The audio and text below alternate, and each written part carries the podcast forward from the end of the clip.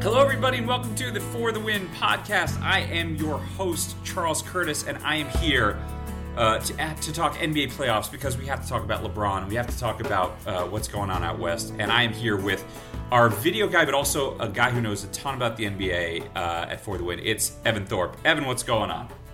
What's up, Charles? Ready to talk some LeBron? Let's do it. Uh, but before we get to that, this time of year, as you know, brings us two things graduations and Father's Day, and the gifts that go along with them. Before you buy dad another tie or that grad a balloon that will probably float away, ask yourself this Does my dad or grad like wings or sports, or better yet, both? If the answer is yes, then get them a Buffalo Wild Wings gift card. Right now, if you purchase $30 worth or more in store or online, they'll give you a $5 bonus to keep for yourself. That's a gift that gives back. How generous of you! Buffalo Wild Wings, wings, beer, sports. Terms and conditions apply. All right, Evan, let's talk about this. Is LeBron James a human being or not? I don't think so. There's no way can be 33 years old but playing like they're 23 and what is he 6'8", 280? yeah, a tight end st- size basically. He's basically the size of the uh, Eagles tackle they drafted in the seventh round. It's absurd, isn't it? Like just to see what he's doing, um, and and I've I've written about this a little bit. We've talked about it a lot. Just how LeBron is doing this at age 33 with all the minutes that he's played in the 15th season that he's played, and he's basically carrying this team on his back. Can he keep going like this? Do you think? I mean, you think about it. Uh, I read something where he does yoga.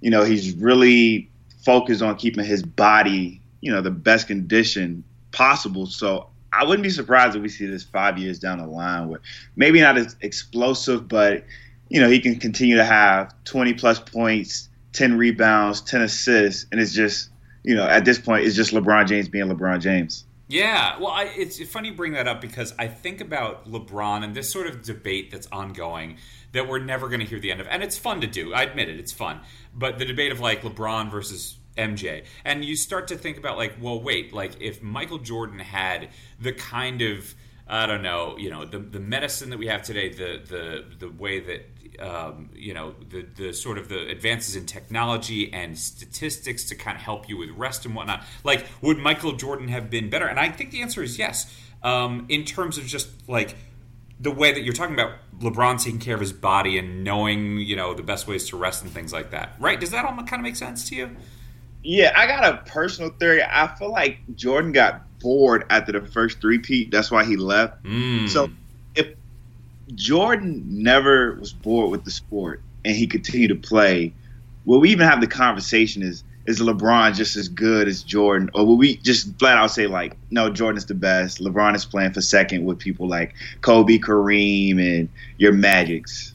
Yeah, or, or Larry Bird. I mean, you there's a whole conversation to be had. I, I think personally that if you just really want to compare the two, that I'm okay with saying they're the top two players of all time when all is said and done. And we haven't even talked about the fact that LeBron A isn't done in this playoffs, and B his career isn't. It's far from over. So by the end of it, we could be talking about more rings. We could be talking about uh, you know where he is on the scoring charts and rebounds all time and assists. And it's like like what we're watching right now i hope people are really appreciating it.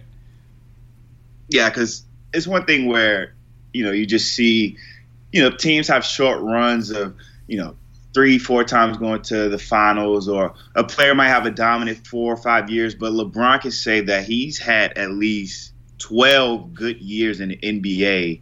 And it started all the way back to that first run with Cleveland. You know, he didn't get over the hump, but, you know, he made it to the finals, MVPs, then he went to Miami. And, you know, that's when the, the winning and all the Jordan comparisons started. But this man is like we like we started off with. He's an alien. He's a he's a monster. I and I, I want to add something to that though because I think the debate about you know LeBron versus MJ, it took like this giant halt when he was in Miami, it was like, oh no, like MJ, did MJ play on a super team? And I'm like, what about Scottie Pippen? Like, can we talk about Scottie Pippen? Do, can we talk about, you know, he, he had a team, that first championship team that I loved, like BJ Armstrong. Like, he had a good supporting cast. Like, it wasn't like it was MJ and nothing else. And, and so I think that, you know, we can talk about like that LeBron team with Kevin Love a couple years ago that won.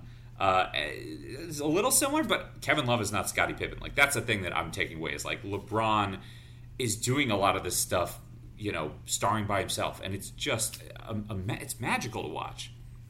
I think the, the thing that like a lot of people my age talk about because you know my age is probably LeBron lovers. Yeah, and it's, it's oh well look at this team he doesn't have this much help right now, but he's always had at least two All Stars. Where Jordan, I think you know he got Dennis Rodman probably you know when he was just a great role player, nothing else.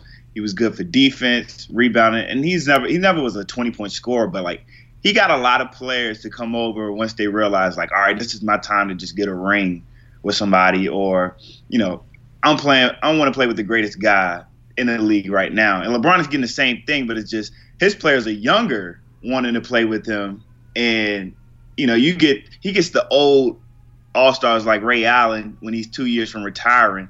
And people don't really look at it like, oh, Ray Allen, he's old now. He's not that good. But you look at Ray Allen, he made probably the most clutch shot in LeBron's uh, NBA career yeah. with that three versus the Spurs. That was uh, an unreal play. And and by the way, how old are you, Evan? We should tell listeners. I'm 24. I'm uh, close to hitting the two five, but you know, I'm in my Kobe year right now. there you go, your Kobe year. I'm, and I should mention to listeners, I'm, I'm a uh, uh, uh, 30, almost 36.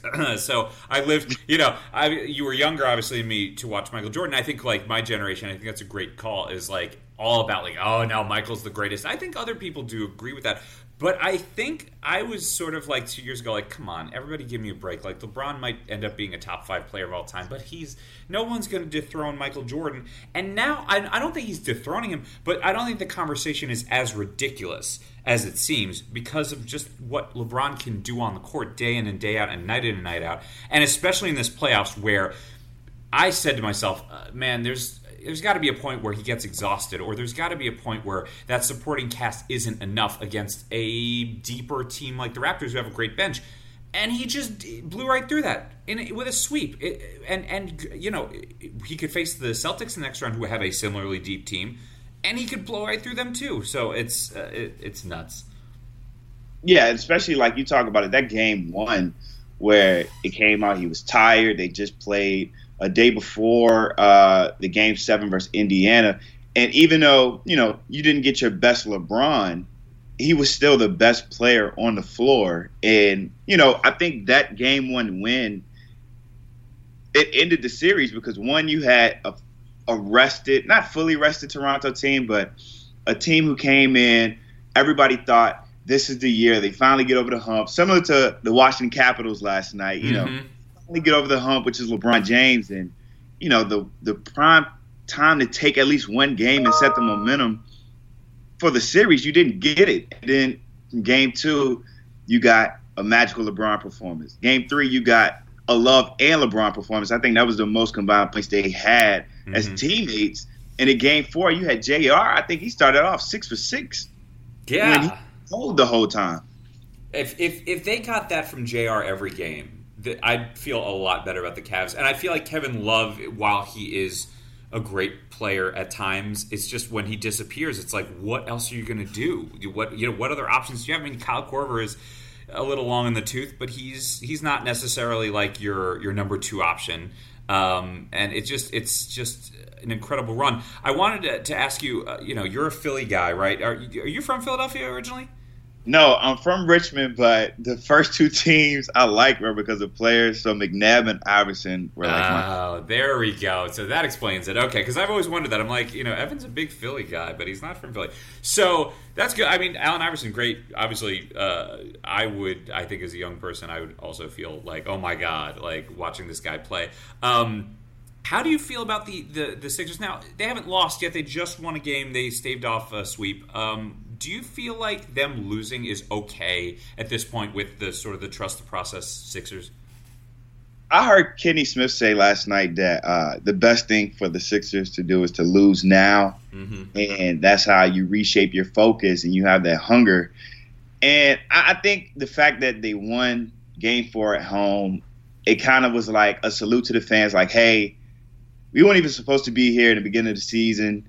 Uh, midway through the season, people wrote us off.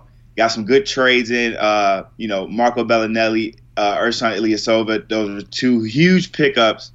But I think if you know they were to lose Game Five, you know, it's in Boston. You have you're going up against the probably the next Gregg Popovich of coaches in the NBA. Mm-hmm. So it's okay to lose, and you get that hunger, you get that chip on your shoulder because this is a young team. I think you know all the core guys are under 24 years old. So if you go into the offseason with you know a gentleman's sweep against a team who will likely be the the guys that you have to go up against and overcome in order to get to the finals, I would love it if players go into the offseason saying like, all right, this is what I need to do. Ben Simmons, I need to get a jump shot. Uh, Embiid, I need to get my stamina up. You know, if, if the loss can lead to a future of championships, I'm happy for it. But if it's a loss and it's just like, you know, we don't get over the hump, we turn it to Toronto. I yeah. would hate. It. I mean, I, that is possible, but I I argue like losing is part of the process if we want to get into trust the process stuff if you lose, you'll learn what you did wrong. I mean, I think that you saw it in that uh, game. What was it? Game four uh, shot. Wait, no, they just played game four, right? so it was game three. Game three. The, That's right. The, I mean, like you, game three, I think will be like the blueprint on what not to do as yep. a young team. Don't turn the ball over three times in the last two minutes. Uh, on defense, you sometimes you just have to realize what's going on. Don't switch, you know, a weaker wing onto their probably second best score or best score right now with Kyrie out and Al Horford. And you know, just the little mistakes. If if you're gonna throw a pass, make sure you can see the person before you just throw the ball and then somebody ends up hitting it out and stealing it. So it's just the mental mistakes, you know, you can't get away with it too much. Like you can't keep saying, "Oh, they're young, they're young," because next year they are they'll be veterans. They'll be sophomores in the NBA and they'll be sophomores in the NBA playoffs. So you know the rookie stuff, you only can get away with it one time, and I think Game Three was the only time they can get get away with it. Yeah, and and right, like that's you take that tape and you say, okay, like here's what we did wrong, this, this, and this. Like learn from it. And I think you learn more from losing than you do from from winning it all in your first season. And I don't think Philly was going to get past the, the conference finals to begin with. Uh, but I was rooting for them because it's so fun to see the trust the process Sixers blossom this way. I think losing would be the best thing for them, and I think uh, it, it, sets up for a really interesting conference finals. Let's go west for a second. Actually, before we go west, we, we have to we have to jump in and, and hear from our sponsors. Uh, this episode of For the Win, the podcast, is brought to you by Full Sail University's Dan Patrick School of Sportscasting.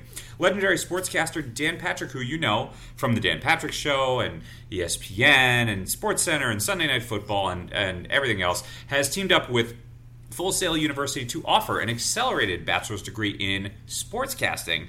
Uh, Full Sail University combines hands on learning, immersive projects, and faculty with real world experience to prepare students for life in the media industry. And for the Dan Patrick School of Sportscasting, they've brought in some of sports media's best to be part of the program. Longtime ESPN producer and multi Emmy winner Gus Ramsey is heading up the program, and sportscasting pros such as Sage Steele, Jay Harris, Bill Simmons, and many more are involved. Students will learn sportscasting inside and out, on camera, behind the camera, podcasting, radio, interviewing, and everything else in between. At Full Sail University's Dan Patrick School of Sportscasting, you can earn a bachelor's degree in about half the time, as short as 20 months, and you can choose to earn your degree online or at Full Sail's campus in Orlando, Florida. To learn more about Full Sail University's Dan Patrick School of Sportscasting, go to fullsail.edu slash FTW. All right, we're back here with Evan Thorpe, who knows a ton about the NBA, who grew up loving Allen Iverson, who is a Philly fan despite growing up in Richmond, Virginia, and what do you think? I mean, we we can't necessarily talk about the conference finals in the West, but don't you assume that Houston will close out and the Warriors will close out, and it's going to be the best series ever? Yeah, I think both teams got uh, their opponent's best shot in Game Three. You think about uh, Utah with Donovan Mitchell, you know, play lights out. I think theirs was Game Two, but the fact that they came into Utah and really just blew them out. I mean, it was it wasn't really a contest when the second quarter came. I think CP3 uh, really is showing like how useful he is right now because you know he was injured beginning of the year, but then when he came back, they had a, a, a long winning streak. I think at one point him, Capela, and Harden Harden in the lineup were undefeated. So you're starting to see they're preparing and getting ready for the potential showdown with the Golden State Warriors, who you know, past four years have taken over the NBA after hiring Steve Kerr. Yeah, I, I'm really, and, and it's hard again. Like we're we're taping this on a Tuesday. When you listen, folks, you know it might be over, but I am so pumped if it happens for Houston and Golden State because I think that'll be a better series than whatever the, the NBA Finals will be. Because the winner of that series inevitably will, and I say this, you know, will, will beat the, the, the final, you know, the, the, the folks from the Eastern Conference. But you know, we're still talking about how amazing LeBron is. What if LeBron like carries them over Golden State? I don't think it happens. But let's go back to this idea of this series, right? Like Houston is built finally with that offense, with that balance, with you know that amazing backcourt, and then they can go inside and out if they want to with Capela. Uh, and they they have all these defensive guys coming off the bench. Like, do you think Houston can can take down uh, the the Dubs here? I think a, it's it's not as easy saying like, oh, LeBron can easily upset the Celtics or he can easily upset Toronto. It'll be so hard because one or two things going to have to happen. The Rockets will have to be on fire from downtown to the point where Golden State can't help, or they find a way to slow down Kevin Durant, Steph Curry, and Klay Thompson. Because even if you shut down one, you still have two. Well, if you shut down two, you still have the other one. And sometimes the other one can just lead the team by himself and win the game for him. So one or two things have to happen. And you know, Houston doesn't play defense, so it's literally going to be 145 to 138 final scores. I feel like. Yeah, and that'll be insane. Like I can't wait. It's just going to be all offense all the time. It's just going to be bombing from downtown. And I think the big X factor is is uh, is Steph Curry completely healthy, and it seems like he is. Uh, but but the idea that that you know we have a Steph Curry maybe not at 100 percent that gives Houston just like maybe a slightly bigger edge here. And I wouldn't. I, I think Harden is just going to. Uh, he's been sort of saving it up uh, for this series. I, I am fully. I, feel, I think it'll go seven games. I think it'll be just you know these 300 point you know between the two of them explosions. I mean, I wishful thinking, but uh, right, it's it's going to be truly thrilling. And I think then the NBA Finals will be a snoozer in in turn because of that. I think that uh, especially with Houston the one thing Golden State is going to figure out, have to figure out, who is Steph Curry going to check? You're going to have Klay on CP3. You probably have KD on Harden. But one thing go, uh, the Warriors do, they find that mismatch and they will screen James Harden 30 times in 24 seconds just so he can have a mismatch, ISO the ball with all of all of your shooters on the wings and corners, and then a high pick and roll. Like, how do you defend that? We've seen the Hamptons line up with Iguodala – uh, KD, Steph, Dre, and and Klay, but somehow, some way, I feel like you're going to see a lot of matchups with Steph Curry either guarding the, screener or guarding James Harden. And at that point, what do you do if you're Golden State? Because if you leave somebody, you're giving up a potential wide open three.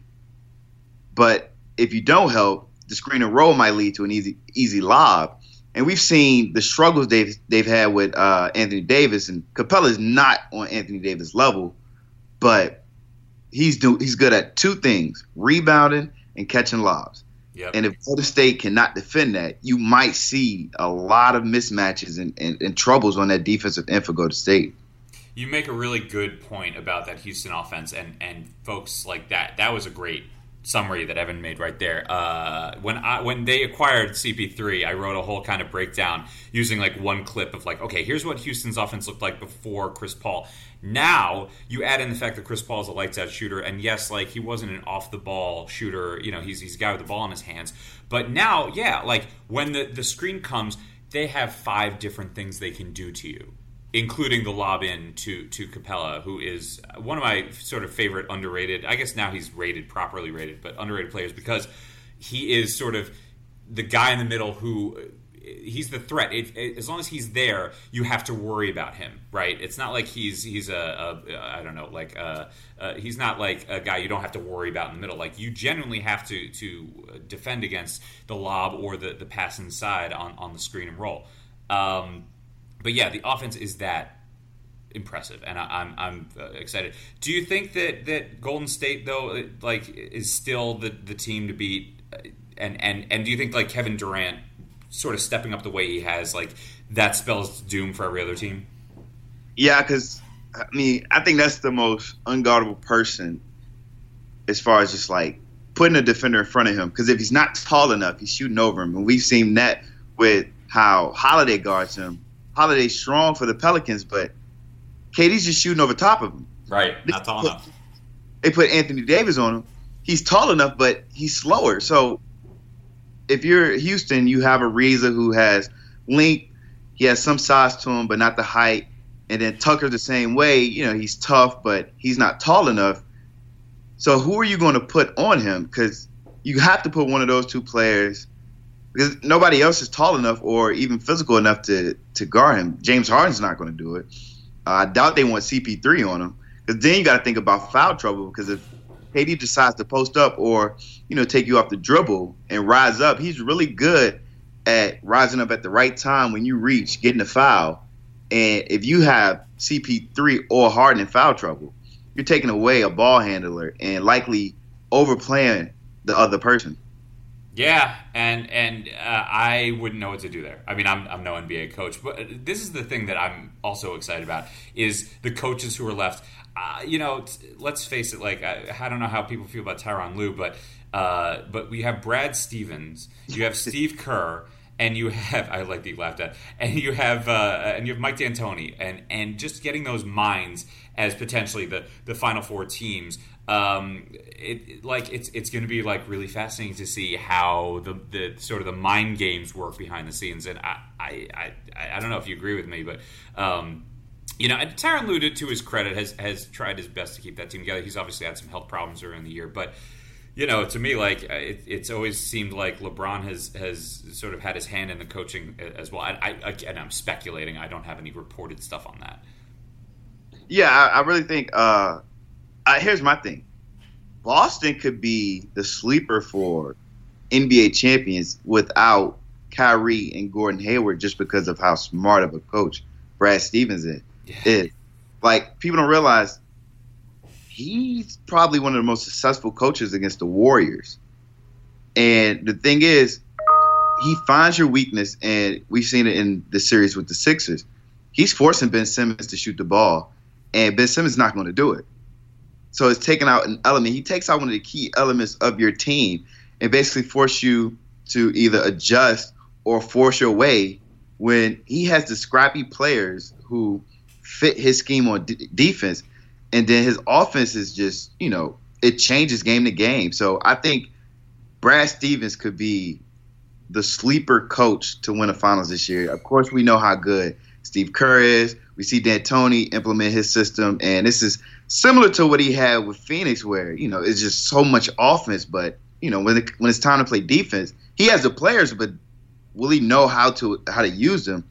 And then with LeBron, I mean, him and Lue together, I mean, that's just like co-coaching. It's like co-parenting, you know. Le- LeBron knows what to do, and I think Lue is helpful for the guys who might not understand what's going on at the moment, especially with you know all the young guys they picked up at the trade deadline. I mean, he's on the sideline to prepare them while in the game LeBron is going to coach them while the game is going on. Well said. Uh, final thoughts here, Evan. Who is winning the NBA Finals? Make your pick. All right, you put me on the spot. I got Golden State, Boston in six. Okay, I will say the Houston Rockets Wow. because I'm, I, I don't think it's gonna happen, but I really want it to happen just so just for fun. Uh, I will take the Houston Rockets over the Boston Celtics in seven games, and this is just hopeful, wishful thinking. I, I think Golden State probably hold is going to repeat. Did you say Boston too? Yeah, I, I think they can. Wow. I, I think LeBron. I think. Let me put it this way. I think LeBron at some point has to run out a little bit of gas. I think Brad Stevens is really smart. I think the Celtics are deep, and I'm going to eat my words when it's Golden State and Cleveland one more time. I mean, I think, I mean, the, the, not this past series, but the season before was a great final. Yeah. I mean, I think I'm just tired of watching those two teams. It's it's like the same storyline all the time. LeBron gets yeah. down. LeBron's trying to fight back is he going to be able to, or, or is he not? Yep, we will see. Well, thank you, Evan, for joining us. Evan, what's your what's your Twitter handle for everybody? Uh, I am e underscore Thorpe twenty two. Uh, if you follow me, you're gonna get a lot of retweets and a lot of you know anger. I, I like to yell at, at at my team's losing, so you're gonna get a lot of like, oh my god, Robert Covington misses a layup and misses a three and, and didn't steal a ball, or oh my god, I can't believe that Nick Foles is winning a, a Super Bowl right now. All right. Well, we're looking forward to that. We're looking forward to the NBA Finals. Thanks for being on, Evan. Really appreciate it. Thank you.